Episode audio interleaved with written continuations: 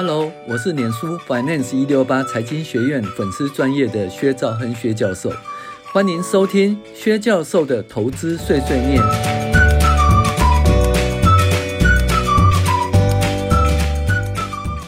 各位网友，大家好，我是薛兆亨薛教授啦。今天我们来讲这个财报怪谈第八集，那就是营收一直增加啦，应收账款却收不回来啦，会倒账吗？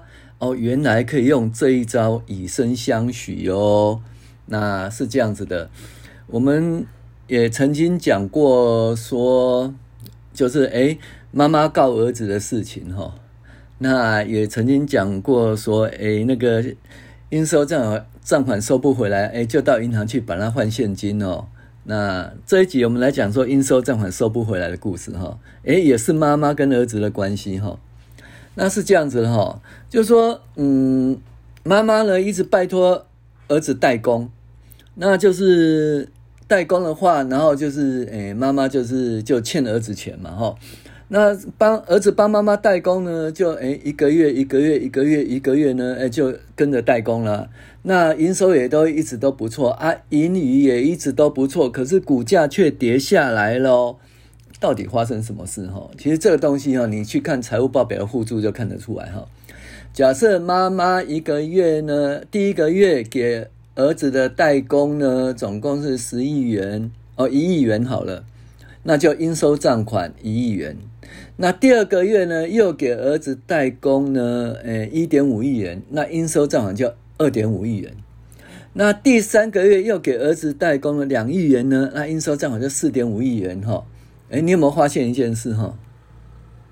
营收一直增加，应收账款一直增加，然后钱一直收不回来。哦，那这个就是这样，因为你从那个财务报表的附注其实看得出，哈，那就是它的应收账款的增加，还有它的账龄分析表都看得出来，就是那些钱，哈，哎。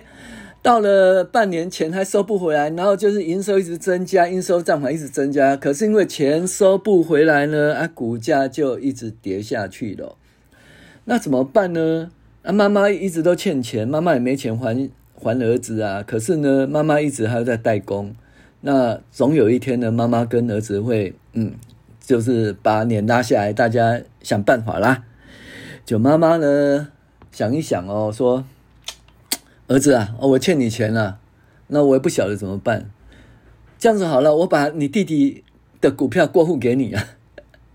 那就说妈妈呢，没没有钱去还儿子的那个账款哦，他就把另外一家他转投资的公司的股票呢，就移转给儿子呢，就说当抵消啦。